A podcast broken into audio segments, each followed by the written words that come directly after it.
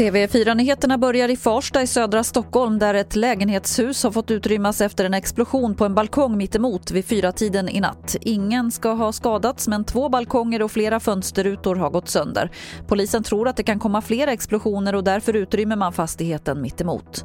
Pfizer-Biontechs vaccin har visat sig ha bra skyddseffekt, nära 90 procent, men bara om man fått två doser. Efter första dosen är skyddet bara hälften så bra. Det visar den första svenska studien på vaccinerade i Skåne. Det är en lägre skyddseffekt, så kan man säga. Man får inte den fulla potentialen, den fulla skyddseffekten mot att få sjukdomen förrän sju dagar, vad vi kan se sju dagar efter andra dosen. Det sa Fredrik Kahn, infektionsläkare i Region Skåne.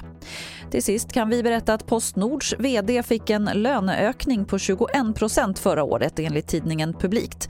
Hon gick från en månadslön på 583 000 kronor till 708 000 kronor. Postnords styrelseordförande säger att anledningen bakom den feta löneökningen är att vdn hade fel lön när hon tillträdde 2019. Det var det senaste från TV4 Nyheterna. Jag heter Lotta Wall.